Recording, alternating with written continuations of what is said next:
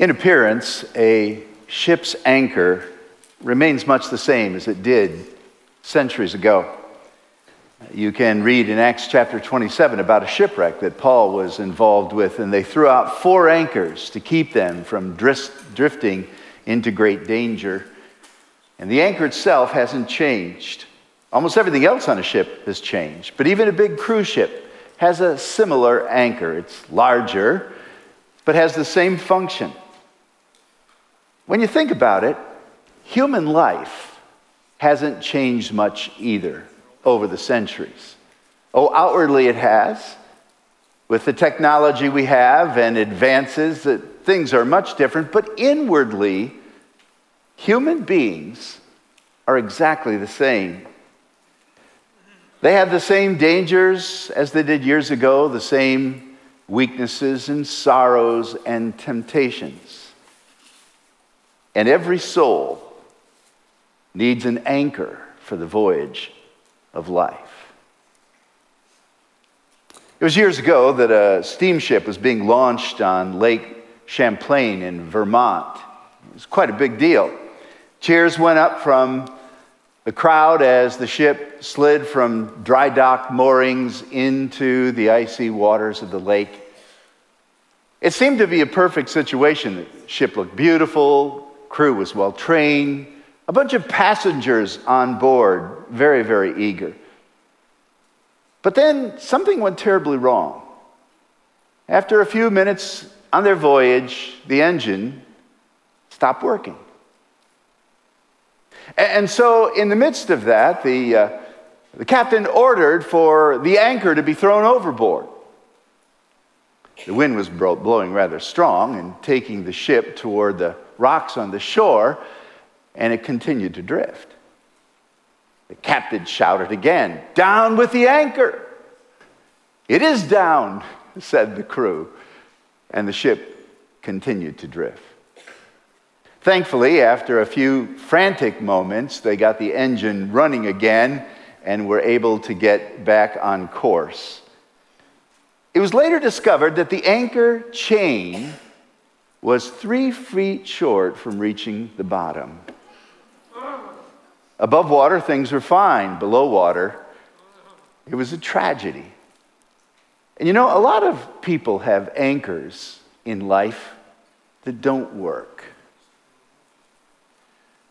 There was a Sunday school teacher by the name of Priscilla Owens who was teaching her kids. Actually, she taught public school, and uh, she taught in the Sunday school, gave her life to it, and trying to get truths from the Bible into the hearts of the children, she decided to write hymns, poems, and she was very gifted. And one of her poems starts out like this Will your anchor hold in the storms of life? when the clouds unfold their wings of strife, when the strong tides lift and the cables strain, will your anchor drift or firm remain? In response, the Christian's song is We have an anchor that keeps the soul, steadfast and sure while the billows roll, founded on the rock that cannot move, founded firm and deep in our Savior's love. And that hymn, written for children, is taken out of the book of Hebrews, chapter 6, in verse 19. But we have this hope as an anchor of the soul, both sure and steadfast. Let me encourage you to turn to Hebrews chapter 6, and while you're doing that, just to give you a little bit of background on where we've been in chapter 5, we noticed that the people that the author is writing to, Jewish believers who had gone through much persecution, but now were considering turning back to Judaism and leaving Christ, they weren't making any progress in their faith. They were sluggish, still needed to be fed uh, a milk diet, couldn't take strong meat. And so he urges them in chapter 6 to move forward and don't fall away. And it's pretty strong language. But then when you come to verse 9 of chapter 6, he says, But dear ones, loved ones, We are confident of better things concerning you. Yes, things that accompany salvation. You see, the book of Hebrews is not a book to make you feel bad, it's a book to make you encouraged, to give wonderful peace and assurance to the soul. He said, I'm, I'm encouraged that the things that accompany salvation, this not falling away, but following Christ, will be seen in your life. For God is not unjust, verse 10, to forget your work and labor of love, which you've shown toward his name.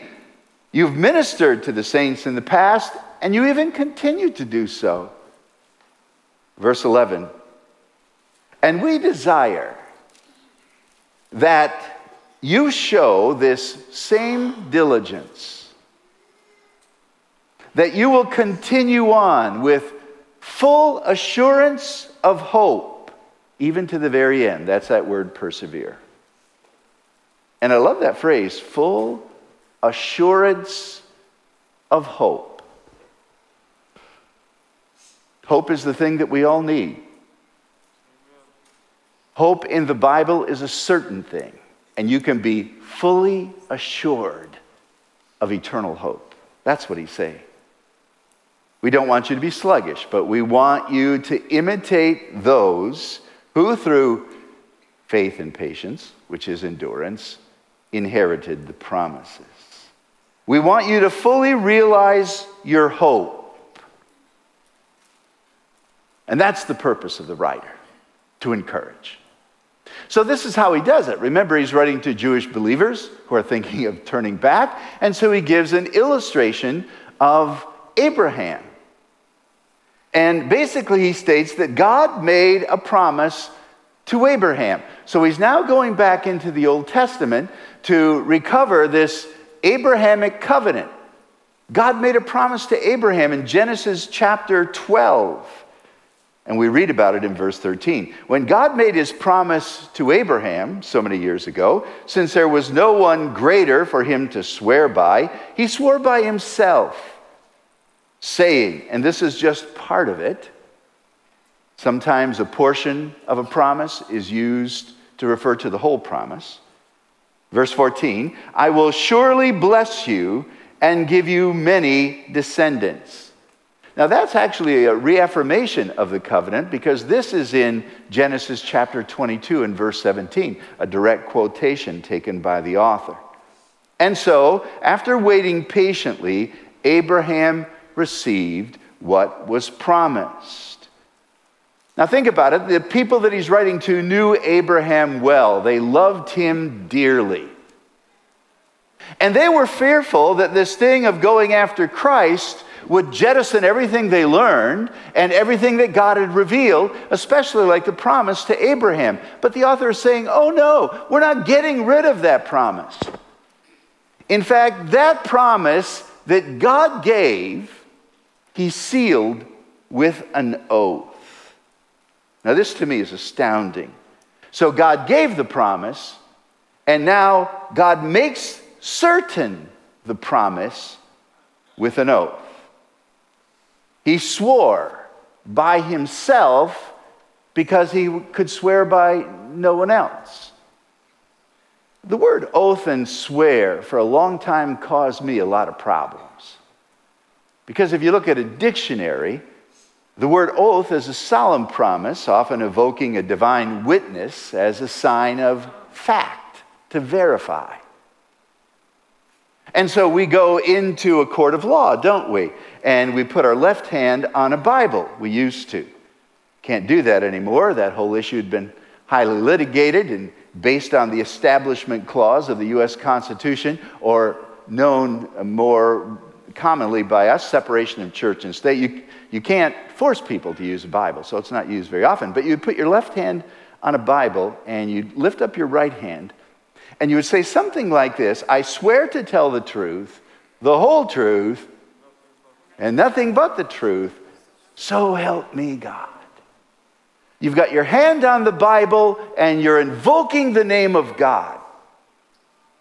Now, really, that kind of oath is fine. I know some Christians read about oaths in the Bible and think I'm never going to take an oath in court, but And we need to let our yes be yes and our no be no. That, uh, that's true in the scriptures, but there's no, nothing wrong with saying, God is my witness, because God took an oath. And this is what is so surprising. A vow for God is superfluous. And yet, that's exactly why it's exceptionally impressive that God took an oath. He could swear by no one else, no one greater than him. We swear by God or, uh, hand on the Bible, but he has no one higher, so he swore by himself. He made an oath.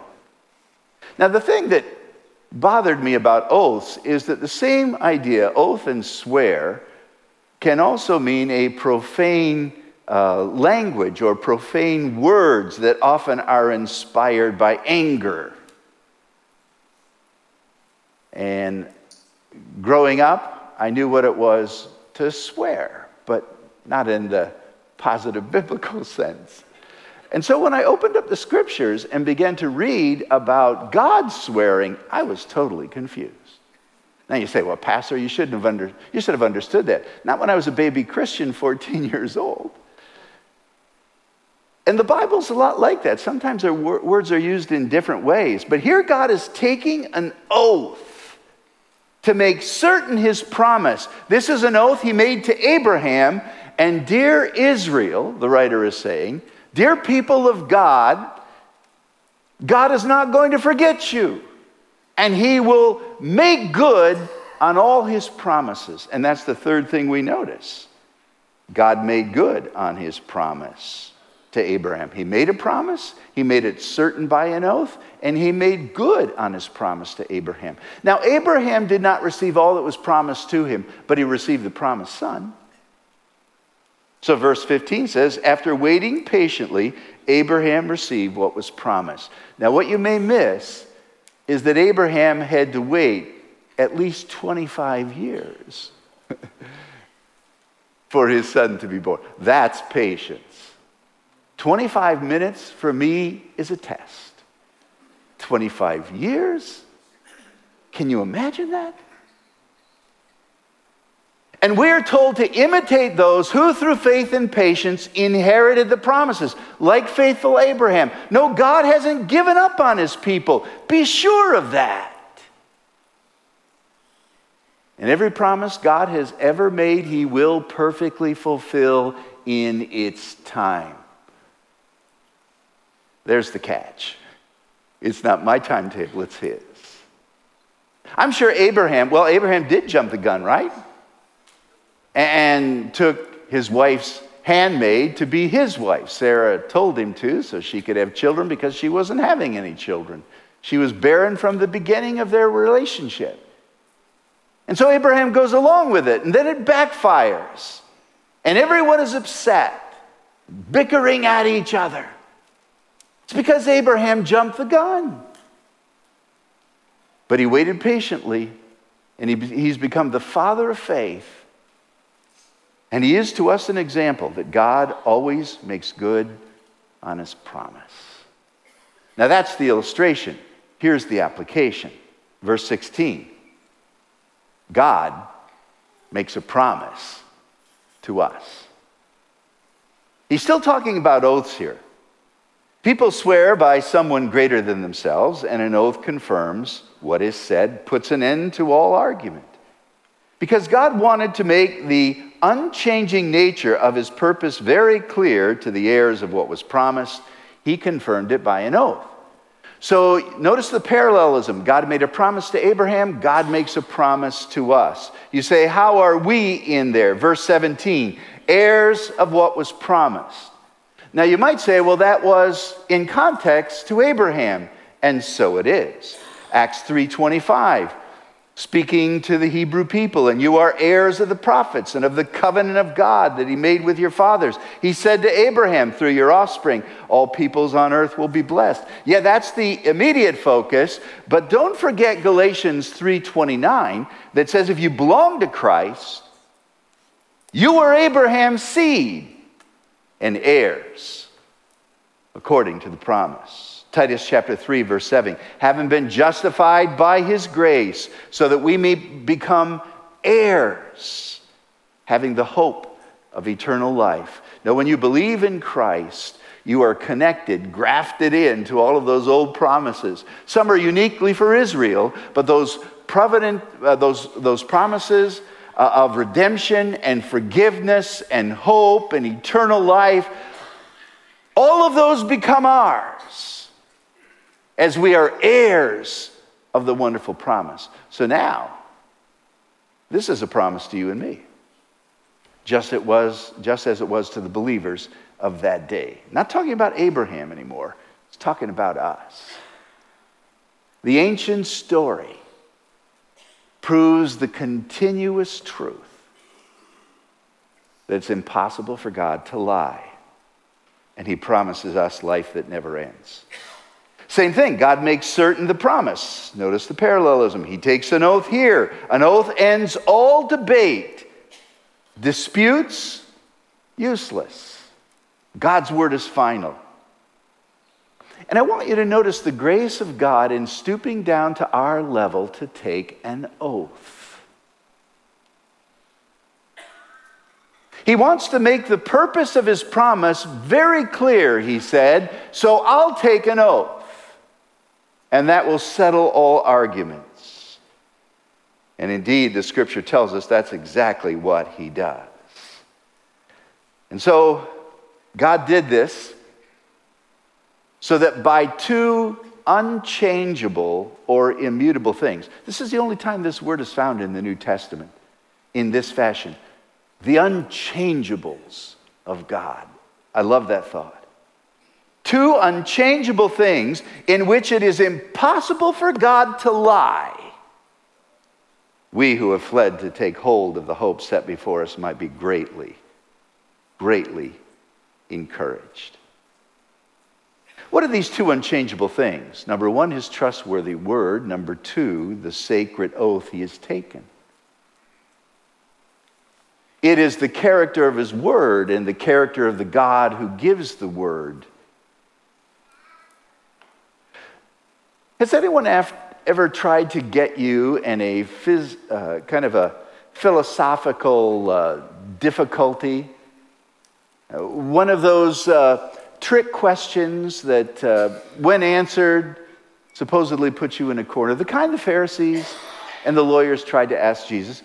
Has anyone ever said to you, Is God so great that he can do anything? Or is there anything God can't do? And if you say, yes, he can do everything, then immediately people will say, well, can he sin? So, this portion of scripture says it is impossible for God to lie. So, in answer to the question, can God do anything? The answer is no, but he can do all his holy will. He can do whatever is right and, in, and consistent with who he is. He cannot lie. Take every promise in the Word of God, embrace that to your soul, the promise given to you as a believer in Christ. Believe it with all your heart, for God has taken an oath, just like He did to Abraham, and He will not lie. And you put your faith and trust in Him, and you will live forever. We want you to realize, the writer says, the full assurance of hope.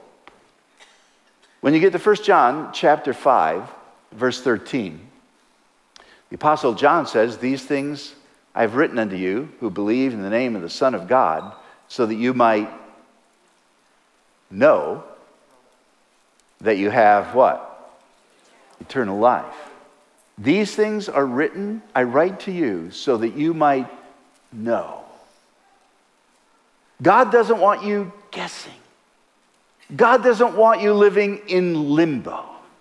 God doesn't want you to say, I hope so. If we put our faith and trust in Him, He receives us. If it's an honest trust, if it's sincere faith, He accepts it. And He gives to us a hope backed up by His character and His oath. You will never be lost.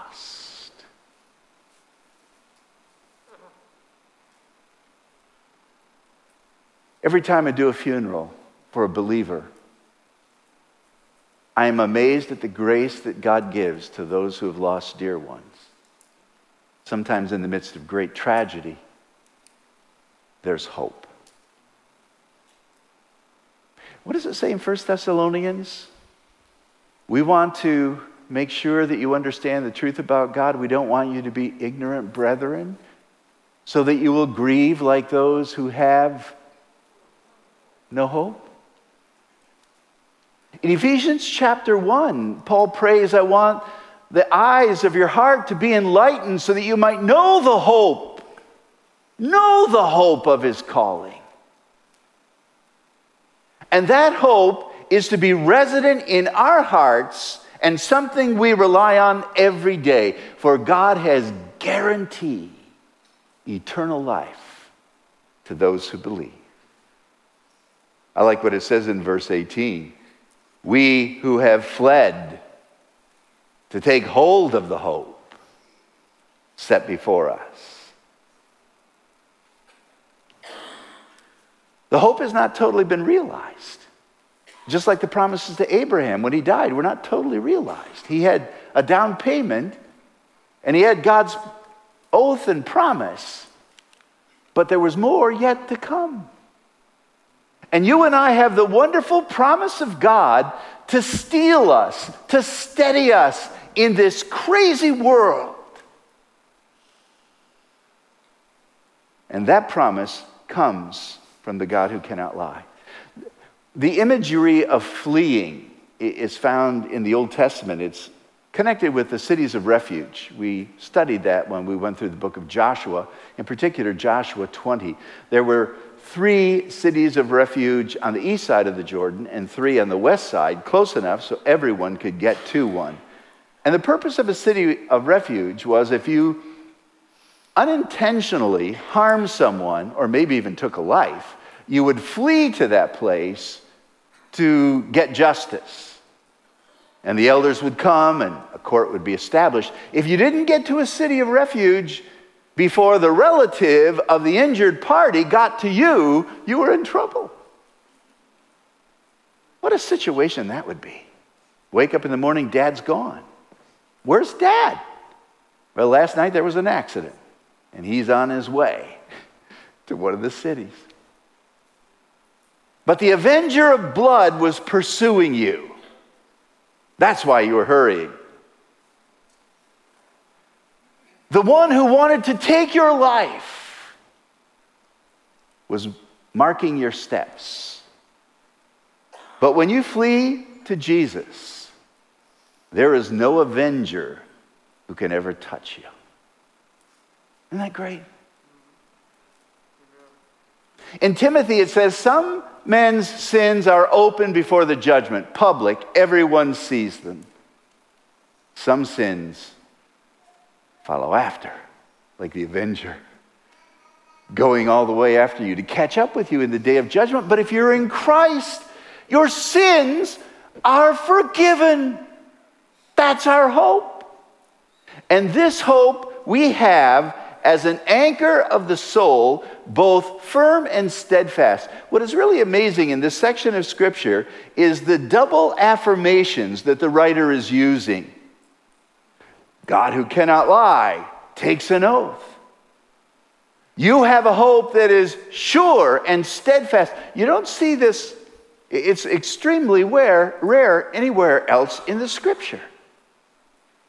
But the point of fact is a lot of people are trusting in the wrong thing to give them stability, and they're shaken by any wind of trial. But our hope is in Jesus Christ, the rock that cannot be moved. Our anchor, by the way, is different than a normal ship's anchor. A normal ship will drop anchor, hopefully catch something firm on the bottom and stabilize the ship in bad winds. But our anchor is a little bit different. And I came across something I was not aware of. It's a nautical term called kedging. And kedging apparently happens when a ship is grounded or in turbulent water, and the sailors will row out in another little ship with an anchor, and they'll throw that anchor as far as they can away from the ship in the direction that you want the main ship to go. And that anchor hopefully will catch something, and then it's connected to a cable where they wench the big ship in the direction of the kedge anchor, in the direction they want to go. That's exactly what we have in Christ. An anchor who's gone before us. He's not below us, he's above us. He's before us. Did you notice that in the text, verse 18? We take hold of the hope, hope set before us. And we're going to read that Jesus is the forerunner. And we've already noticed in chapter 2, he's the pioneer. And in chapter 12, a similar word is used. He's gone before us. You see, Jesus, as a forerunner, not only precedes us, he prepares for us. John 14. Jesus says to disciples, his disciples, I'm leaving, and they are unhinged. I would like to see that scene depicted accurately. They were frantic. Jesus says, Don't let your heart be troubled. If you believe in God, believe also in me. I go to prepare a place for you. And if I go to prepare a place for you, I'll come back and get you. And the place you know and the way you know. And Thomas speaks up for the whole group. Wait, wait a minute, Lord. We have no idea where you're going. Probably should have, but he didn't. How do we know the way? And what did Jesus say? I am the way and the truth and the life. No one comes to the Father but through me. He's gone to precede us, but gone to prepare for us. He's the forerunner. And He's the one who has already appeased the justice of a holy God. And he is the one who died for our sin on the cross so that anyone who puts their faith and trust in him will have a hope sure and steadfast. It's grabbed hold of the only thing that cannot change. Oh, we live in an uncertain world, but it's always been uncertain. Always. Have you ever heard that phrase, nothing is certain but death and taxes? Who said that? Some people say Mark Twain, but before him, it was a guy by the name of Benjamin Franklin. But before him, Daniel Defoe, the author of um, Robinson Crusoe. Not in that book, but in a different one. So that's way back in, in the 1700s. But before that, it was, it was found in a book called The Cobbler of Preston, 1716, by Christopher Bullock, in which he said, Tis impossible to be sure of anything but death and taxes. So Franklin stole the quote, as did others who passed later on. But the point is, everyone has lived in this world of uncertainty. But there's one thing sure, and that is our rock, Christ Jesus. And to be anchored to Him gives you stability through everything in life. The Bible tells us that this Jesus, has entered the veil for us. Look at verse 19. We have this hope as an anchor for the soul, both firm and secure. This hope enters the inner sanctuary behind the curtain. What does that mean? He's mixing metaphors and now he's talking about the temple. The high priest could only go into the Holy of Holies on the Day of Atonement and he had to offer blood for himself first. But Jesus has entered in with his own blood. Not for his sin, but for ours.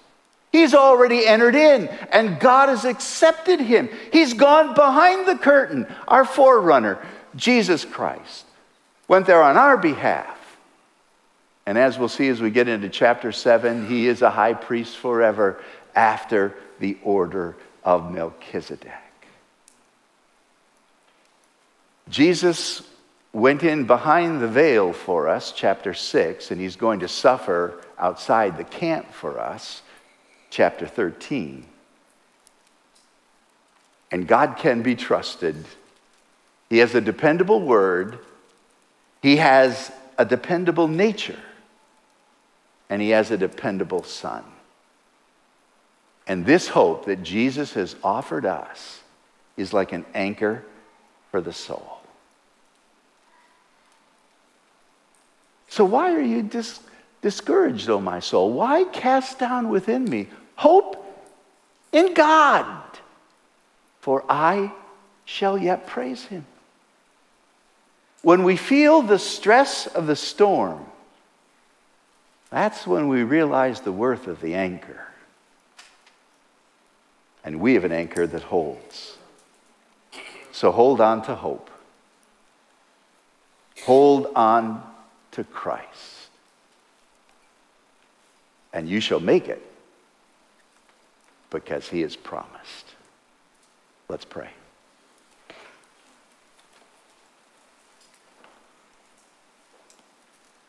Lord, to go back in history and to see what you have done is so encouraging, to see your wonders and your miracles. To see that every promise you've ever made has always been fulfilled. Not one of your promises have fallen like a leaf to the ground. In time, you do what you said you would do. It is guaranteed by your oath and your character. And so, Lord, we embrace the promise that says,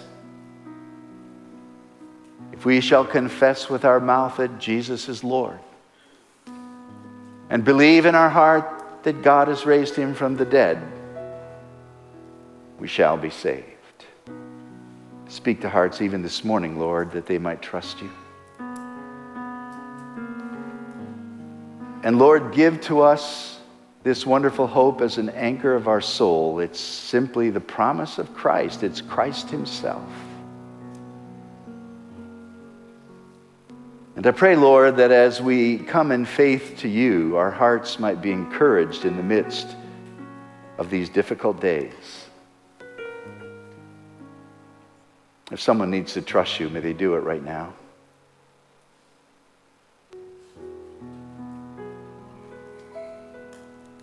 But Lord, this is for those people of whom we are convinced of better things.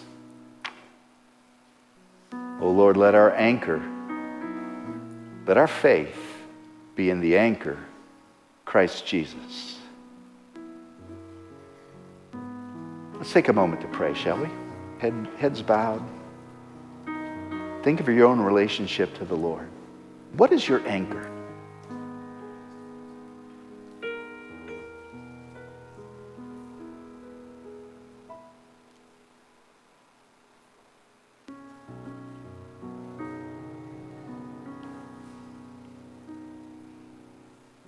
Save us and restore us today. We pray in the mighty name of Jesus. And all God's people said, Amen.